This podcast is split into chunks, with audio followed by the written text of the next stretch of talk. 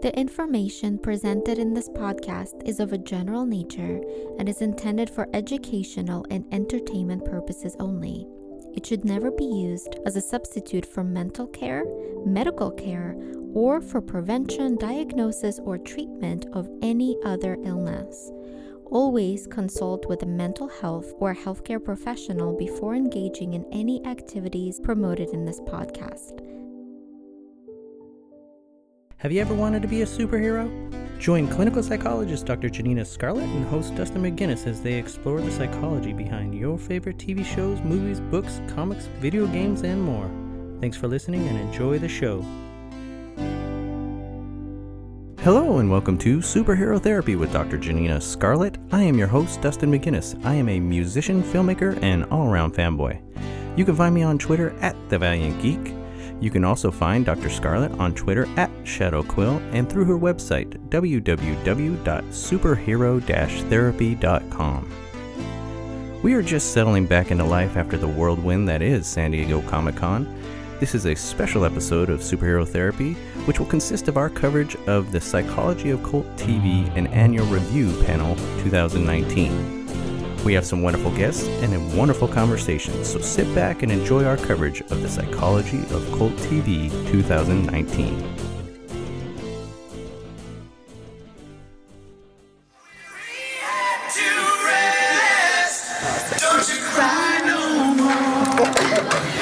Do you feel that?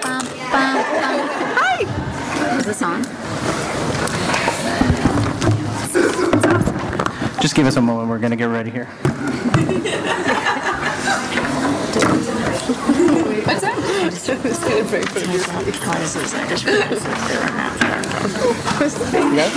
Do you want to go get them? Do I have time? I can get them.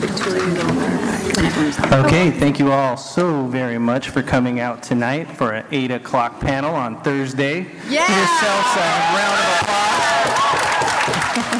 applause. Welcome to the Psychology of Cult TV panel. This is an annual review. I'm your moderator. My name is Dustin McGinnis. I am a musician and a podcaster. I do a wonderful podcast with Dr. Janina Scarlet over there. Um, ahead. You don't mind. Um, we're all super excited to have you here today. We have an amazing panel, as you can see. And first and foremost, are there any Supernatural fans out there? How about Game of Thrones? Did you guys catch up on Stranger Things? You feel that? That's why we're here. Our love for these shows and how they bring us together. Like I mentioned, we have some amazing professionals here, and what I'd like to do is ask the panelists to introduce yourselves and let us know what you're working on and how people can find you on social media. Starting with you, Rachel. Well, um, I'm Rachel Miner. I was on Supernatural. Um, I'm most proud of being the executive director of Random Acts. Um, that's randomacts.org. Uh, look us up. And uh, you can find me on Twitter, Rachel Miner 1, I think. Yes. Or Rachel Miner's gram Yes, that's right. on the gram. I'm going to Because I stalk you. I'm Ruth Connell. I'm currently. Uh, it's like coming home, coming to Comic Con. I came here on my own dollar, so I'm going to talk about myself, um, for the first time when I was first ever starting a Supernatural. Uh, so it's lovely to be here. Um, I'm still working on it. I'm not dead yet. And I'm Ruthie Connell, Ruthie hyphen Connell, Ruthie under something like that, in various places. Hi, I'm Jonathan Maberry. I'm a novelist and comic book writer. I write for Marvel, IDW, and Dark Horse. And one of my comics, V Wars, is going to be a Netflix series in December starring Ian Somerhalder. And also actors. I mean, we've got actors from The Expanse, from The Hundred, from uh, Orphan Black, from pretty much ever bitten Smallville, uh, Arrow. So it's going to be a, it's a fun show, and it's What about Supernatural? I, I think you guys are still busy, you know. Um, but I, I'm, I'm open. and, and we're hopefully they're about to announce season two, so we'll be looking for people. Nice. And I just got named executive producer retroactively, which is weird. Yeah. Yeah, so, um, but also, I have uh, a bunch of uh, movies and TV in various stages of development with Alcon and Sony and other other places. So, uh, um, going from the book world into the the TV and movie world, kind of digging it. I'm Tamara Robertson. I um, am a chemical and biomolecular engineer, and you guys may know me from Mythbusters, Mythbusters Junior, Mythbusters The Surge, anything Mythbusters has done in the last four years. Um, but what I'm proudest of is actually an outreach comic that I formed, Seekers of Science. It's at seekersofscience.com. Um, and you can find me at The Real Tamara Robertson on Instagram. I'm so sorry that you have to figure out how to spell that. Um, and at TLNR85 on everything else.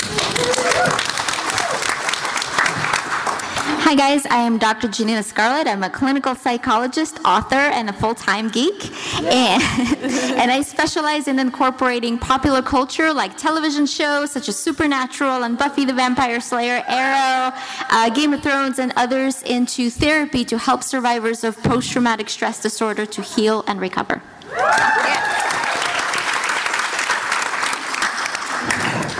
Quite a lineup. Um, I'm just the guy that just walked off the street. I'm like one of those wedding crashers, but a panel crasher. So it looked like it was fun, so I just came up here to join. No, hey everyone, what's up? Uh, my name is Deric Hughes. I'm a writer, producer uh, for such shows as Arrow, which is currently on, um, The Flash. Actually, uh, Scream season three that just aired uh, two weeks ago, and uh, a little show called Warehouse 13 and Beauty and the Beast. Oh, and uh, at D Blackanese. Thank you. So let's go ahead and get this started. Ruth and Rachel, this first question is for you two. Supernatural is one of the longest dark fantasy TV shows ever. Um, it just ended its 14th season, and sadly, it's about to end in the 15th season. How many of your hearts are breaking right now? so, what I want to know is, in your opinion, what is it about this show in particular that we are so drawn to? There's two dudes. really, really tall. and fit. no, it's, it's about family or something. No, I, uh, I mean flippant. I actually cried this morning. Um, Jensen's up there um, directing an episode. It's her first day, and my first ever day of filming was an episode that Jensen directed. So I sent him an email, and I was started weeping as I sent him the email. And I do think that it is. It's a show about family. We are one big dysfunctional family, aren't we, Rachel? And uh, I think people love the love of the two brothers and the fact that they love people who, and they make the people who um, they work with and come into contact with, they become their family. Because we can't all choose our families, but we can choose our heart families. That's why I think so. Anyway. There's, there's uh, two factors that I think draw a lot of people in. One is it is not just about family, but about supporting each other and really being loyal and really caring for each other uh, on a very deep level. And the, it's not just that that's in the writing of the show, that's in a lot of the people who are part of the making of the show. And I feel like that comes across. So we're all kind of drawn, there's something that just feels really abnormally nice and good and right about that. And I think that that's also the humans behind the scenes and uh, the humans making the show.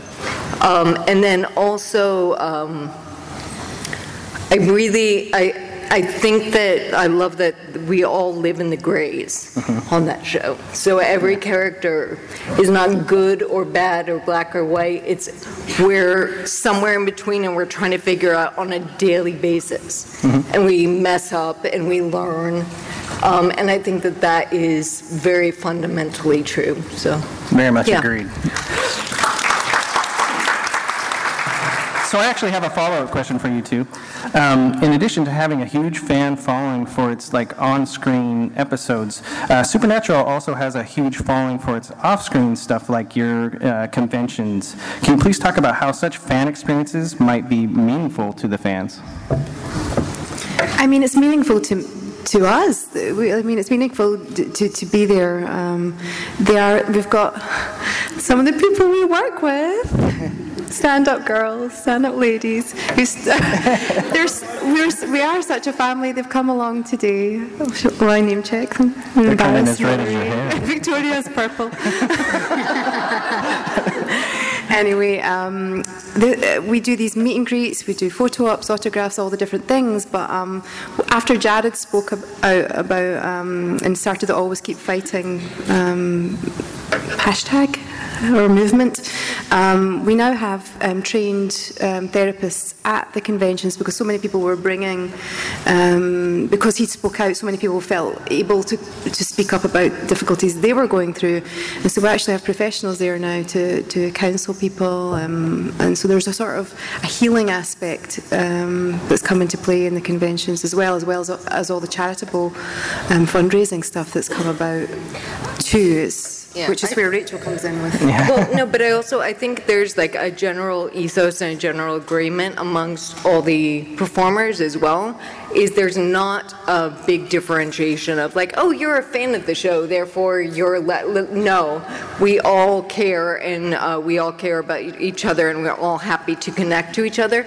And so there's not any kind of looking down on. It's just trying to build community. And I think that that comes across.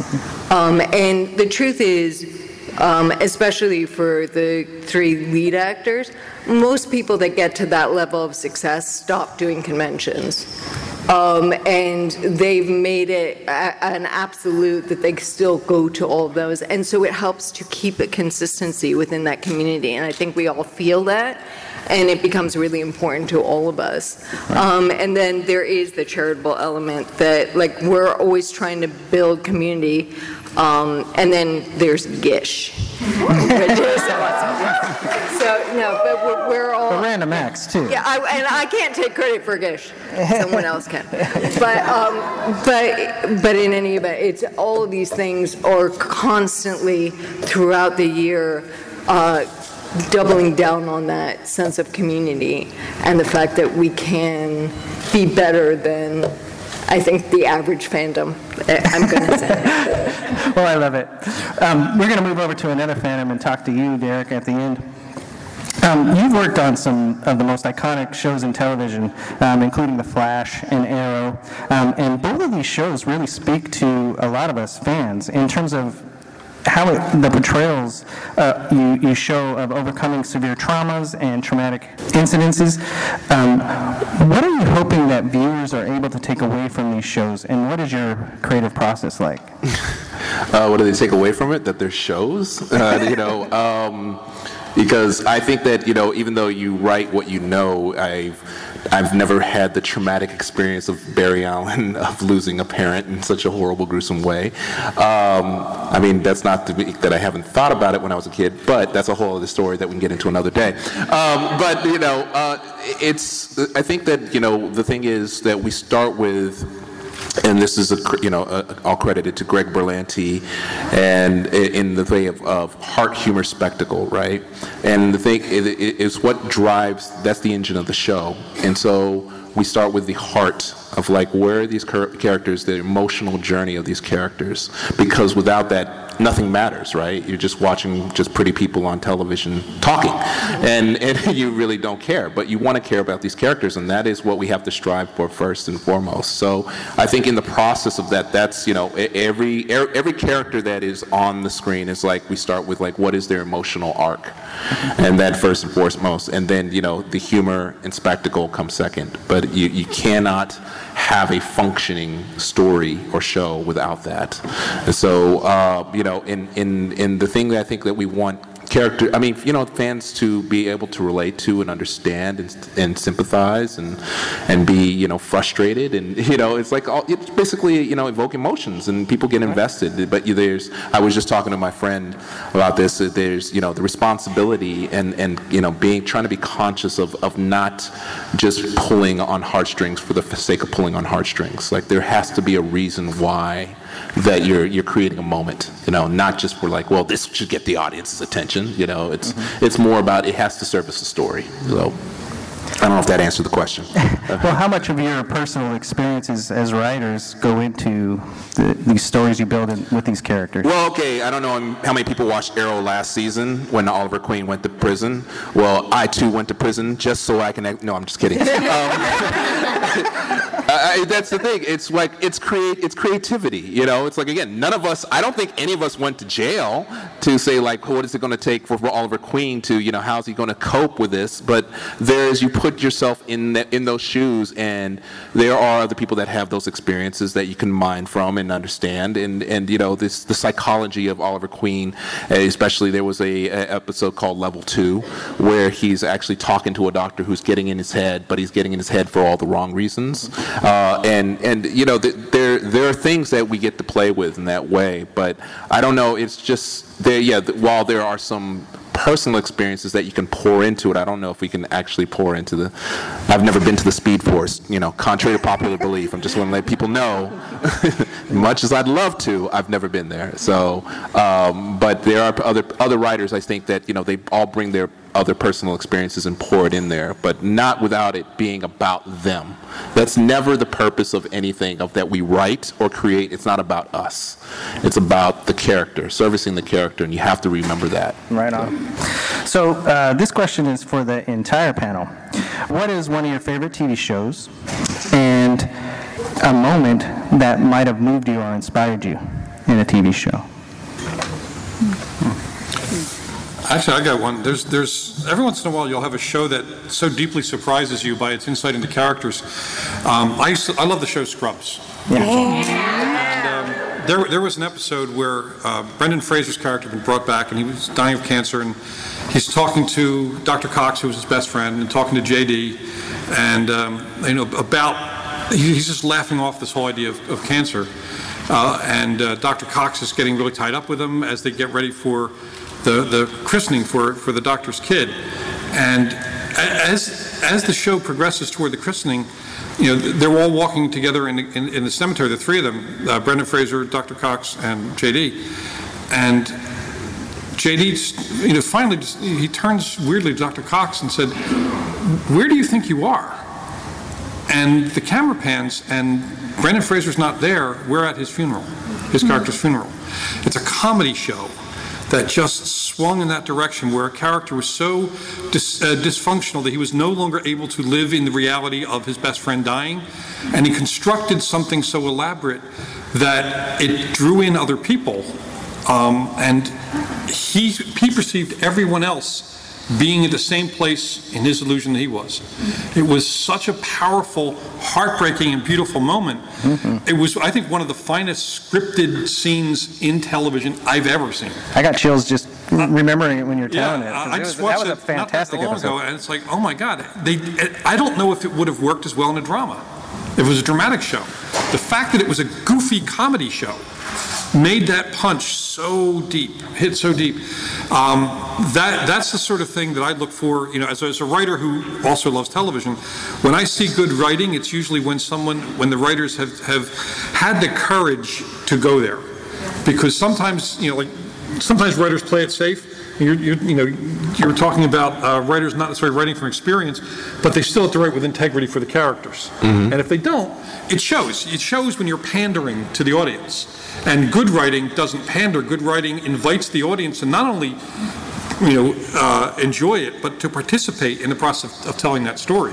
They're all, we're all co-conspirators in, if there's good writing. And um, that show, that episode of Scrubs, I think, is the one that, that most solidly hits that note for me. And was that Tom Cavanagh? Or was No, the who was the guy that Brendan played Fraser. it? It Fraser. Brendan Fraser. He was Wasn't there another one with Tom Cavanagh? Tom Or- Cavanagh played JD's brother, who was a. Uh, a Didn't he also die? I don't know. I don't think he died, but It was, yeah. Oh, oh, okay, okay, yes, thank you. See, we overlap. Any others? Um, do you guys remember in Supernatural? I think it was season six, Death's Door. I know.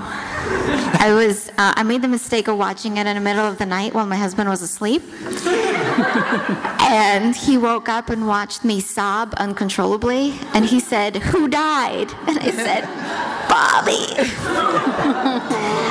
um, but uh, the reason why that episode really spoke to me is because not only did Bobby get to re experience his worst trauma and go back, but he got to see that little boy himself who was being traumatized and abused, and he got to comfort that child. And, um, you know, being a refugee, having escaped a world of violence, being able to have this kind of a mi- mental time machine to go back and comfort our youngest child is one of the most therapeutic and powerful experiences that we can have. And watching that episode allowed me to do that. It allowed me to go back to that child that was being um, being abused and victimized, and offer her the same kind of support and compassion that Bobby received. And it's so interesting how these seemingly simple television shows can have these monumental effects on us as viewers and on so many people out there. Yeah. Um, I have trouble with favorites. Yeah, thank you. Um, no, I have trouble with favorites, so, because I know I'll, I'll think of something later and wish I'd said that instead.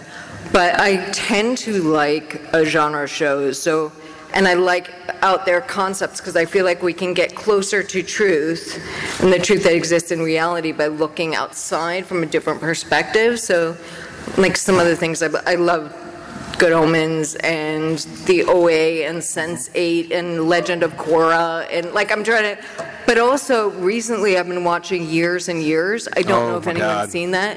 It's BBC, HBO, yeah.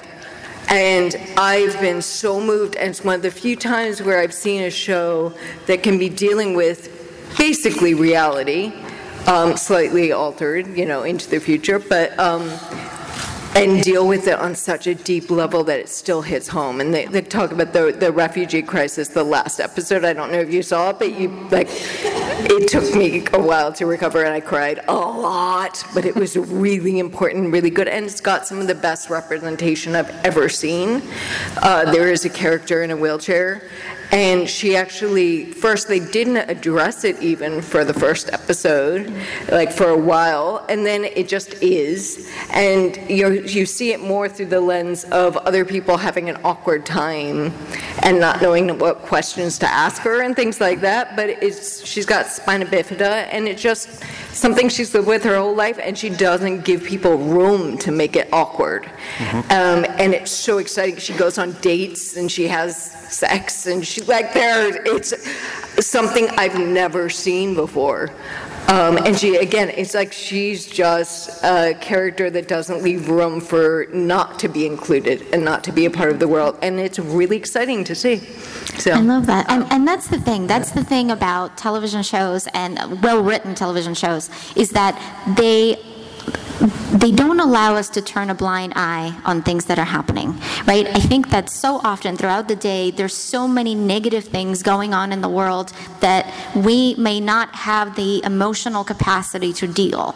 And so we might turn to an escape, right? So we might turn to maybe a television show only to find that it actually portrays the very thing that we were running from, but maybe in a way that makes it easier to understand and also easier to understand for us that we're not alone in being overwhelmed by this experience and understand how to process this experience understanding that that there are terrible things going on in the world and people are suffering and also that even one person can make a difference that even one person can can take a step and say no more and it stops with me. We're seeing that in agents of shield we're seeing that in supernatural we're seeing that in arrow we're seeing that in every well-written television show but it depicts real life in so many ways and i think that's why we're so drawn to these shows it's, it's possibly a bit on the nose, um, uh, but The Handmaid's Tale for me has felt like some of the most important television I've ever seen. Um, the first season in particular, I, I thought I, I thought it was I thought I was coming to something that, that maybe nobody else was realizing. Where at some one point during the season, I thought everything that's happening to these women has happened. And then I read it. Of course, that's what Margaret Atwood so brilliantly wrote, you know, all those decades ago. Um, and it's it's interesting to see the, the, the lead character, and some of, for me, some of the flashback stuff, and some of the judgments that I might have had on her as a mother. And just, I feel like my perception's shifting in the right here and now about our normal. About our- uh, yeah, and, and realizing my own um, bigotry towards my own uh, gender. and some of the self-imposed rules and uh, uh, that, that I've had on myself. So for me, it's been honestly life-changing to see that that show. Yeah, I'm actually, I'm sorry. No, you're fine. uh, from something that isn't yet aired, um, the show that I have coming up, uh, we had a, uh, the story deals with, with racism. It, it's about, you know, the gene that fires and a percentage of the population becomes vampires and suddenly it's us versus them. So it, it, it drills down into what's going on with, with everything from immigration to, um, to race bias and everything else. Um, and there, there was an episode that, that was scripted and um, Ian, our, our star and also who's one of the producers and director, rewrote the episode. And he, he and I had a nice long talk about it at, uh, at Emerald City Comic Con. Ian's a good, really good guy, and he runs really, really deep. I mean, a lot, so if, if you don't know who he is, you think he's the pretty guy from Lost, uh, from Lost and, and Vampire Diaries, but he's a really complex guy. And he wanted to drill deeper and deeper and deeper into the issues of racism and intolerance and what that means in, in, in modern America. That you know, it's 20, 2019, and, and we're you know racism is running away, and, and sexism is running away, and all these other elements that my era, the hippie era, thought we had conquered. Not so much. And you know, Ian's quite a bit younger than I am, and, but he went in there with a sensibility of having a foot in you know. Uh, kind of the past a little bit. He's, you know, he's a bit of a student of history, and also as a father of a, of a daughter, and um, looking at what the world's going to be like with her. He went in and wrote that in a way that's going to draw blood. Um, you know, he could have, it it could have been careful, and it was originally scripted as careful.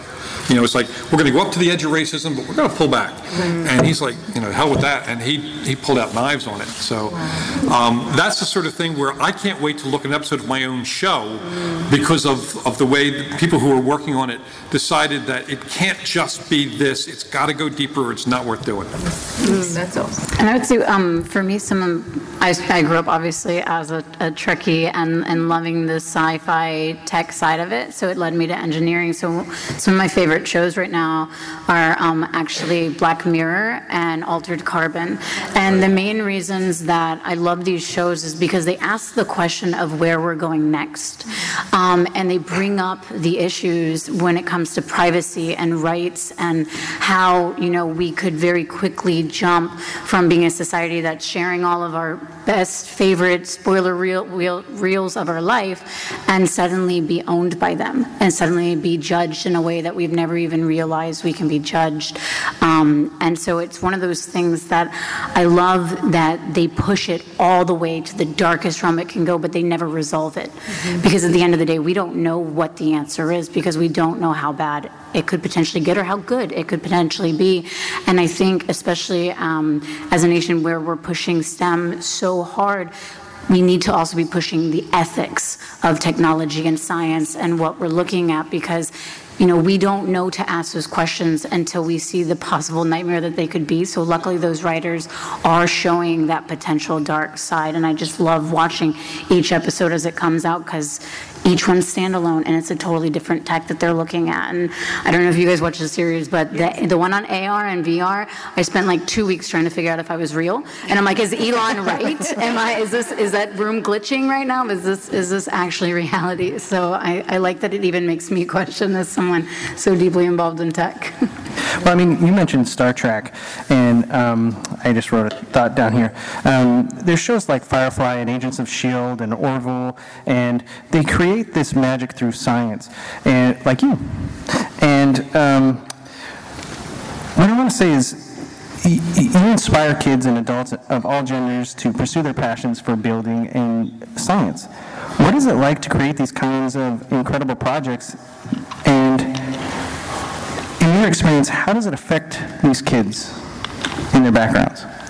Yeah, so it's really interesting. So I spent um, a little under a decade in corporate engineering, um, kind of chipping away at that glass ceiling and setting up women in leadership programs. And so when I came out full time to do um, outreach was about the time that the MythBusters franchise found me. And there's actually there's clips of me going, you know, I'm doing this for the girls in STEM. I'm showing them that we're we can be equal, we can we can push, and we can do anything a man can do, if not better and in high heels. Um, and so it was one of those things that I, I was adamant that I was doing this for the girls, I was doing this for the girls. But it was actually the parents that came to me and started talking to me how, about how it was affecting their sons, about seeing a woman on television that not only was there as an engineer and a scientist, but also was able to run all of the same equipment that the guys could do, could lift all of the things that they could do. It started to kind of change that perception, and I realized that what I was doing was bigger than I thought it could be. Um, and then it came into, you know, I'm a Southern girl, right? So I, I love chivalry. I think it's fine to open my doors. But trying to teach the men that worked around me that there's no ego. Like, I know my limitations, but don't tell me where they are. Um, I, when I need the help, I will definitely ask for it. And it was something that I realized that, you know, it's never meant to be um, someone holding me back. Um, I know we like to say a lot that men are holding women back, but in reality, most of the chances I've been given in the world have been because men that have daughters want to see the world change, um, or men that have wives that they love and respect and see them in the shop with them. They want to see more women realize that they can do that. Um, and so it's something that I go into these young girls' camps now and I tell them, you know, the trope of catfighting women is alive and well in science. And every little girl has the mission to change that because men get to the top and they turn around and, and they do what we should do as women when we get to the top. They find someone like them that inspires them and they help to lift them up and they help to show them the way. Most of the women managers that I've had didn't do that. If anything, they were like, this is my spot, I'm keeping this spot. Um, Chuck Palahniuk actually, in an interview with Joe Rogan, said it really well. Um, when he first won an award, he started doing um, workshops to be able to teach other writers. And they asked him, why are you, why are you setting up competition? And he said, I'm not, I'm developing a market. So we as women like learning that and, and lifting each other up. So when I got the chance to, to do Mythbusters Junior this summer, my goal was to make sure, last summer was to make sure that all three girls left knowing how to weld and that they supported each other every day on that set because it was so quick that they, you know, that they could have gone the other way. And instead, all six of the kids lifted each other up and really thrived together. It's important. That's important. I love what you're saying with the conventions. The, the conventions had been running for a long time, and um, I, you know, we were, there was a kind of perception that women don't make money. And um, when I first started, I would be the one female, and there'd be nine men. And the statistic in SAG at that point was there was nine jobs for men for every one job for a woman, including extras. Um, in the last five years, uh, the last convention we were at, there was five women, uh, and we all consciously lift each other up. Mm-hmm. Even sometimes we annoy each other. we still give each other job opportunities. Pass each other's information on to other conventions. I pass on. I'll say, you know, we, we, we make money now. We do these photo ops. We work together, and it's changed in the last five years. That change is possible. And it's interesting to me that you know we're told the audience is a certain way, but the truth is that our audience is mostly female, and they have embraced us, given the chance. So anyway, just wanted no, to add. Absolutely true. And I remember uh, one of uh, a panel I did maybe three years ago or something, they asked me ahead of time if I was okay with being on the panel with a, this other actress. Because they thought somehow we must hate each other because we were both women. It was really absurd. Um, and now that's not even a question ever. So, yeah. That's interesting. It's important. um, Dr. Scarlet, this question is for you. Why is it that shows like Stranger Things and Game of Thrones, Wynonna Earp, Jessica Jones, and many others affect fans the way they do, and in terms of making fans like affecting their anger, their hope, and getting them excited? I, I like to think of fiction as reality told through a fantasy.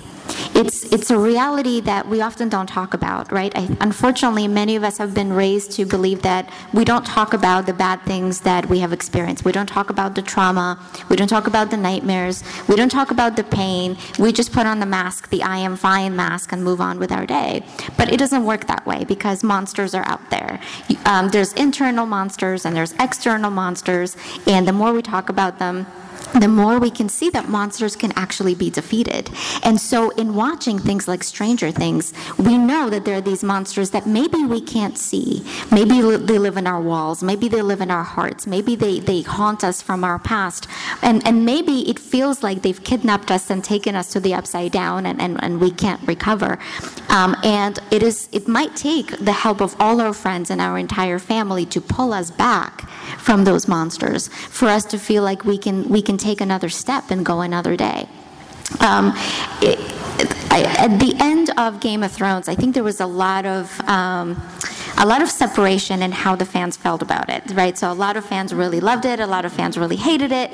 Um, so without getting into too much discussion of how people felt, um, I find that a lot of times we tend to draw certain connections with certain characters. Maybe it's a character that is giving us our own voice. Maybe it's a survivor that has been through something that we have been through. Maybe it's somebody that we see as a representation of us.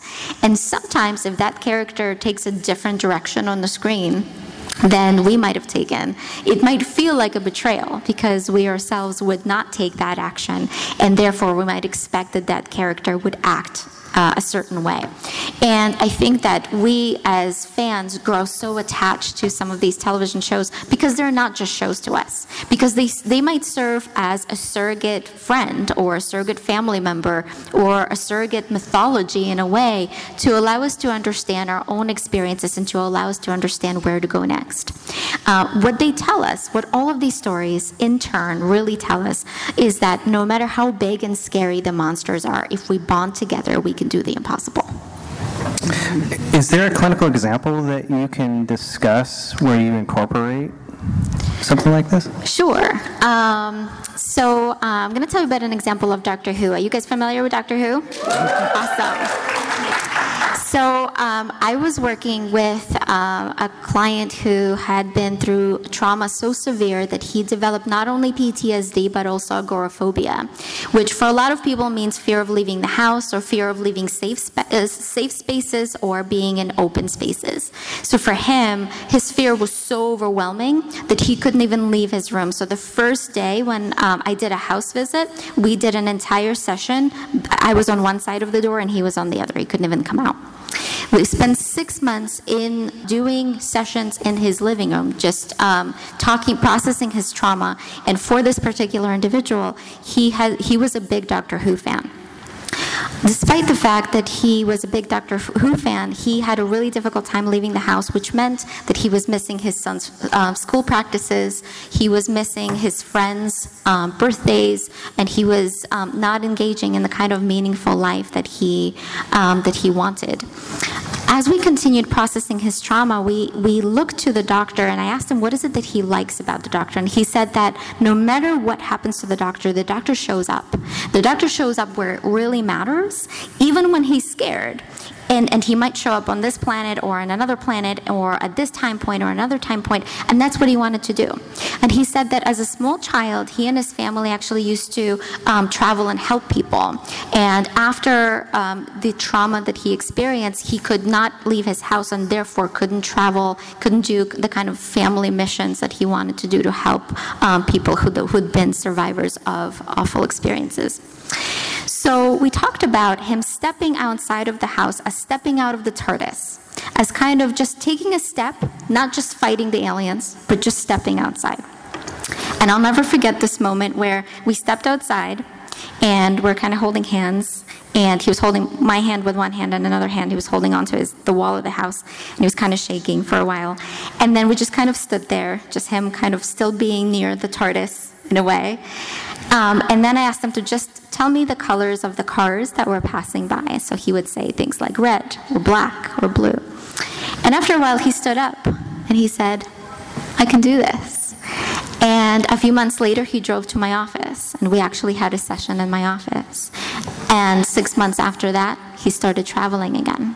He's now traveling to third world countries, and because his life mission is to be like the doctor, to travel to different kinds of countries to help people affected by war, by famine, by violence. And this is what he does now. He still gets anxious, he still gets panic attacks when he travels too far, but he says being the real live doctor is worth it for him. That's beautiful. And that leads perfectly into my next question, but I want, I want to see if, uh, by raising hands, how many of you would like to ask a question, and maybe we can have you line up to the mic right in there in the middle. And then. It's you. Is it only you? I'm, I'm going to ask one more question. I just wanted to get people ready. if you want to.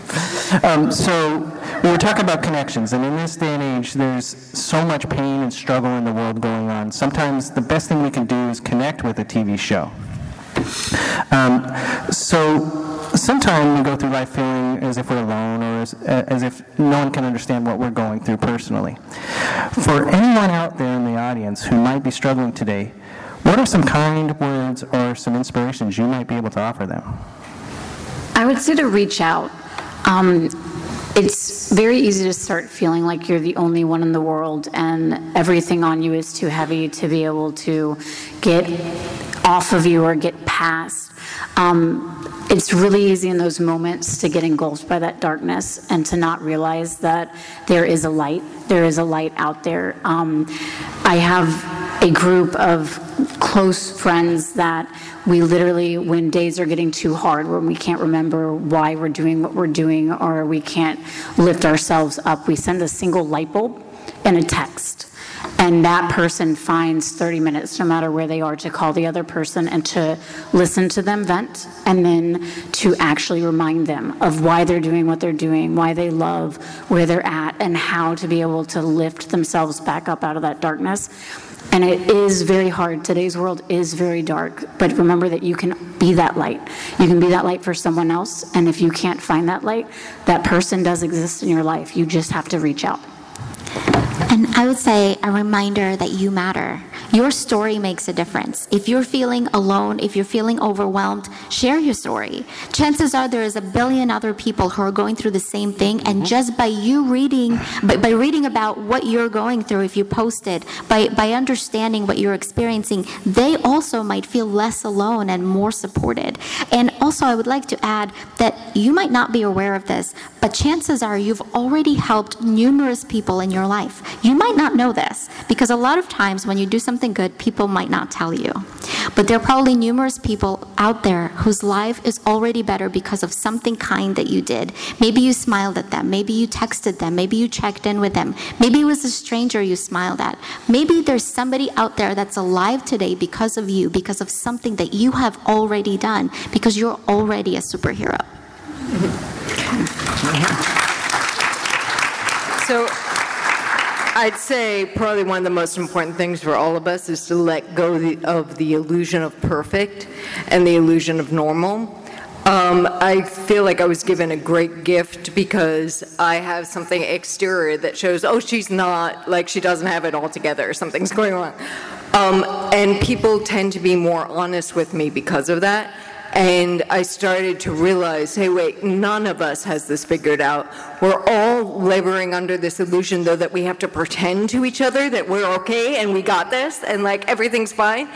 Um, and I think that's really dangerous. And I think if we're going to heal as individuals and as a society, we have to start being able to be open with each other and find ways we can support each other. And that's only going to start from a place of honesty, and it's only going to start from a place of self self acceptance.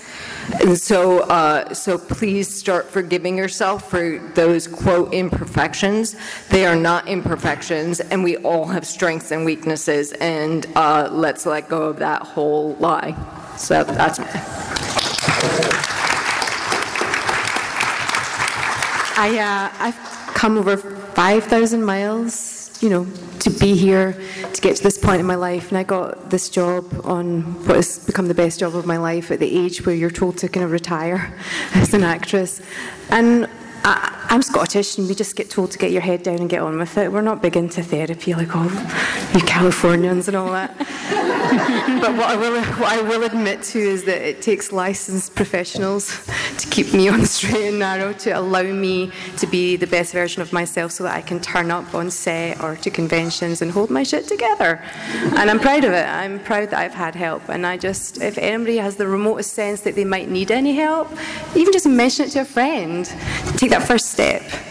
Do you, do you ever speak to anybody else? Do you ever do you ever get any therapy? Like, do it. Give yourself. If you had a sore knee, you'd go to the physiotherapist. If you've got a sore heart or a sore head, ask for help.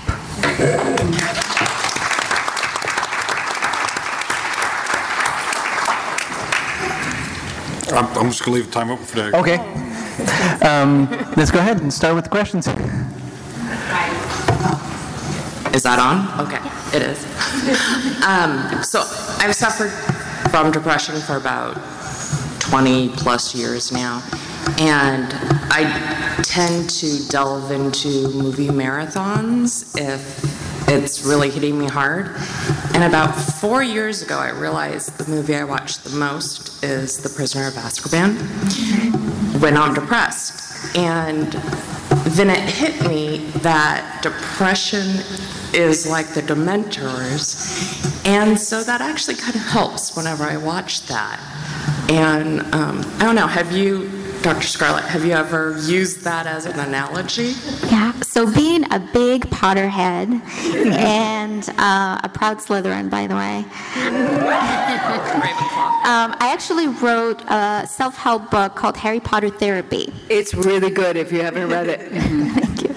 And um, I, I, wrote it, it's a nonprofit project, so all the profits from it go to support mental health organizations like the suicide hotlines and crisis text lines. And in it, yes, we talk about the dementors of depressions, the boggarts of anxiety. We talk about how uh, suppressing our emotions is not something we're meant to do as human beings. Our emotions are the primary source of our magic. We, like Harry, we're not meant to have that magic suppressed, otherwise, we'll become obscurials. And that's not healthy. And so, yes, the idea is magic is all around us, and what a wonderful example. And thank you so much for sharing how The Prisoner of Azkaban has resonated with you. It's resonated with me too. Thank you. Yes. So everyone comes from like a different like place, and everyone's gonna like, if you watch something, everyone's gonna get a different experience out of that. How do you write something like for a TV show or a novel that you know can like reach an audience so that it can connect with them regardless of people will have like their different perceptions and stuff like that? How do you like reach people even though they're going to have such different and diverse like reactions? Well, you don't try to reach everyone. You try to, I, like, I've written, I'm writing my 36th novel now, right? So when I wrote my, write my books, I don't write for the audience. I write for for the me that's that's inside. Um, when I was writing. Um, I was a writer on Black Panther for two years, or the comic. I wasn't writing for the people who read Black Panther, and I certainly wasn't writing for white kids who, who don't read Black Panther, or, and I wasn't writing for the black, pe- uh, black kids who did read it. I was writing for the kid I was, who grew up, you know, in a household where my father was in the KKK, and I, that character got me out of it by open opening my mind to other things. So I wrote about, you know, I wrote, I wrote that character because it was how I changed, you know, how my life changed. I write about child abuse in, in uh, a couple of my novels because I was an abused child, but not because I wanted, I wanted to um, proselytize a certain viewpoint about how you deal with or recover from, from that. Now, what it does, however, is when you write an honest piece like that, where it's not for someone else, but you're exploring your own, own process, it opens up conversations. They aren't always with you, by the way. Sometimes fans will talk to one another because they both read a certain book or a certain comic, and sometimes you're part of the conversation, sometimes not. But you don't have to write to all those people. You have to write honestly about your own experience and allow that to be out there so that other people can say, you know what, that's something I wanted to talk about, and because we could talk about the book, it's safe, a safe ground for us to have the conversation rather than just opening up and, you know, spilling blood at one another. Well said. um, everything he said is true. I mean, it's very much that. And, and again, it's like you never set out to like write for one specific person. If, if you do, then then you're not really writing uh, for a TV show. Um, it, it's more that you try to write. You know, you think of relatable um, moments, and again, it's like your characters that experience the same thing that other people do, and it's all subjective. So a person can interpret a character's emotional journey in in a way that another person will see it differently, and and you have to be okay with that. Like once it's out there in the world, it's out there in the world. It's out there for the audience, and there's like you know, it, um, and you'll be surprised by how people respond to different things. I will say, by the way, being Team Gryffindor, um, represent Gryffindor. Uh, you know, for me, as, as reading Harry Potter books, being a Potter head, not as much as you, of course. Uh, uh, the oh, I'm ready to go head to head. um, I, you know, seeing seeing her writing, and, and again, it's just being able to relate those relate to those characters in, in a way that there's something personal that that you know is triggered inside you, and, and but the experience I have is something different from uh, my friends have, and and yet the, again, it's it's that's what's great about you know uh, storytelling. It's there's so many different ways to interpret it and and uh, and really sort of experience it.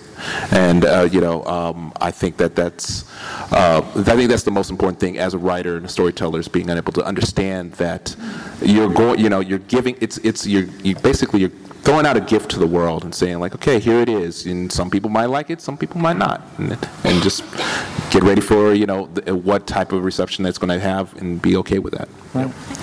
Thank you very much for asking that question.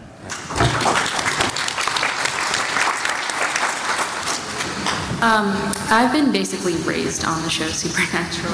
I've been watching it since I, I can't even remember, but um, like the show and the characters, like characters, has helped me like really become like like a strong, powerful woman. And like what I want to know is like how has Supernatural show and the characters, the people working on it, helped influence your guys' life? How it influenced? Yeah. In every way. I, honestly, I can't imagine my life without that influence. Um, it, so like everything in my life is right now probably is because of that those friendships and that community and um, so i couldn't extract that but i'll also give you more specifically like uh, my originally my character meg really helped me learn a lot of important lessons. I love the fact that because playing a demon has different rules, she has a perspective. She's lived such a very vast amount of time. She has a perspective of not getting immersed in the minutia of life and not taking it seriously or thinking it's important at all. Uh, and that was really healthy for me to kind of be in that mindset. Also, Ruth and I have talked in the past playing baddies, playing characters that are women that were bad was very freeing because we all of a sudden realized how much as women we apologize all the time. To play characters that are unapologetic was such a good road into learning to exist without apologizing for your existence. So there was there's a lot of invaluable lessons. Outstanding. Yeah, uh, Rowena has literally never said the S word. That's how I refer to it. I wish I could say the same about myself. But a little as to what the writers were saying. For me personally, I came at this part in my audition from such a personal point of view that I learned that if I really make this about what I think this person does in this situation, I, mean, I was prepared to be hated or killed in, after two episodes. I can't believe I can't believe the reception it has had, and it was just what you were talking about that same part of the creative process about coming at something from who you are, whatever that strength is. Because strength hasn't always been about about being the loudest person or the most confident person. It's about knowing what your essence is and giving it to the world in a little uh, the way you can. Yeah. Thank you very much for asking. I have to, I have a time on five minutes. You want to go? Yeah, so I have to.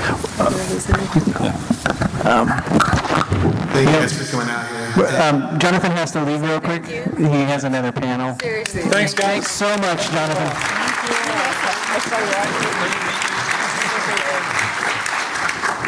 I think we're.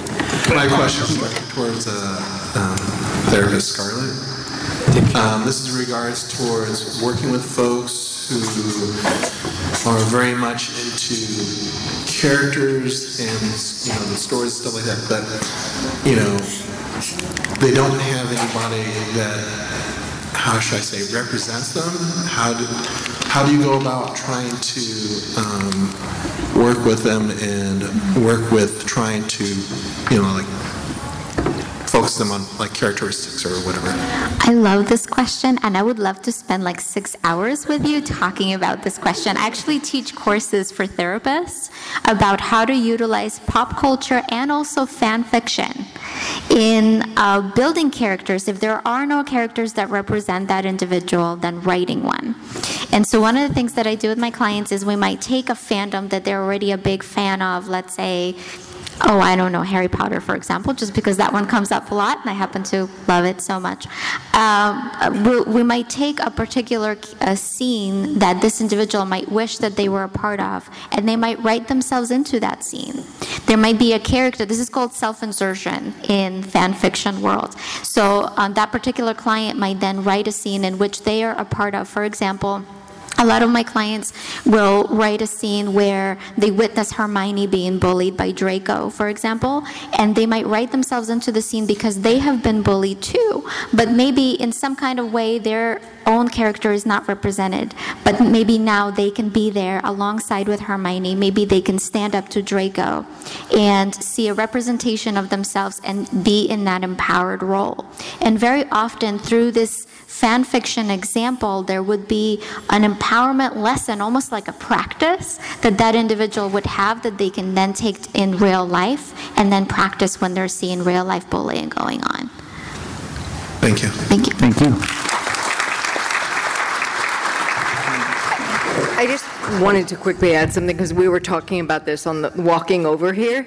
Is that there's another magical thing, not as a therapist, but just in general, that as a as a healthy paradigm for all of us. The more representation exists of different people, the more that opens the door for us to feel we can belong. So there's an interesting thing, like me being out in the world with a wheelchair, I've had people say, you enabled me to get my sex change operation. You wouldn't think those two things go together, but it's being willing to authentically be myself and not be afraid to hide the fact that I do not tick those boxes of being, quote, normal. Um, that opens the door for other people to do so. So I think the more we have well represented characters, the more that people can connect regardless of whether it mirrors their situation or not. Exactly, and I think that as um, individuals, we can we can ask for that. We can petition writers to be more inclusive and more representative. Um, as kind of a starting out writer, I'm still learning so much, and after having conversations with Rachel, I've now incorporated in two separate books characters that are on wheelchairs or have different kinds of um, different abilities than other people, and that is actually the source of their strength in the book. And so, um, in having these conversations, we can understand more about representation, and uh, and we as consumers have every right to advocate too for the kind of representation that we want to see. Yeah. Deric, Hi. as somebody who writes, Yes. what do you what do you think about this? What do I think about this? I think that y'all are smart, and I'm gonna just let it be. it's like you are far more have more expertise in this area than I do, and so I agree with everything you said, and I'm a big fan of it. I think with that answer, you proved how smart you are. Well, I just want to say thank you very much for coming out this evening and sharing this time with us. I want to ask the panelists one more time to uh, maybe say what anything else you might be doing during the convention, and again, uh, give your social media. Well, I've got a panel tomorrow night at, I think, 9 o'clock um, on disability re- uh, representation uh, and inclusivity, so. Stuff. I have a panel with um, Alaina Huffman and a few other people about women in horror. Saturday, 8:30. Um, we are doing Science of Game of Thrones on Saturday at 5 o'clock. Uh, Dr. Travis Langley will be leading that one with us. Um, and I'm technically on another panel now, so I'm about to use my time turner to get there. uh, but on Saturday at 7 o'clock, uh, I will be on a panel, Psychology of Harry Potter, if any of you are interested. Of course. Um, I have a panel tomorrow. It's called Writing the Rules of Magic with a bunch of other talented writers. Uh, and then inside the writer's room on Saturday morning at 10 a.m. Um, I don't know where they are. I just follow it on Twitter and, and I just show up. So. Those sound amazing. Well, thank you all very much. Have a good night. We hope you enjoyed this episode of Superhero Therapy with Dr. Janina Scarlet. If you're an iTunes listener, please rate, review, and subscribe to our podcast. We greatly appreciate all your support. And also, if you have a favorite fandom you would like to hear us cover, please feel free to submit your comments to superherotherapy at gmail.com. Have a great day and stay kind, everybody.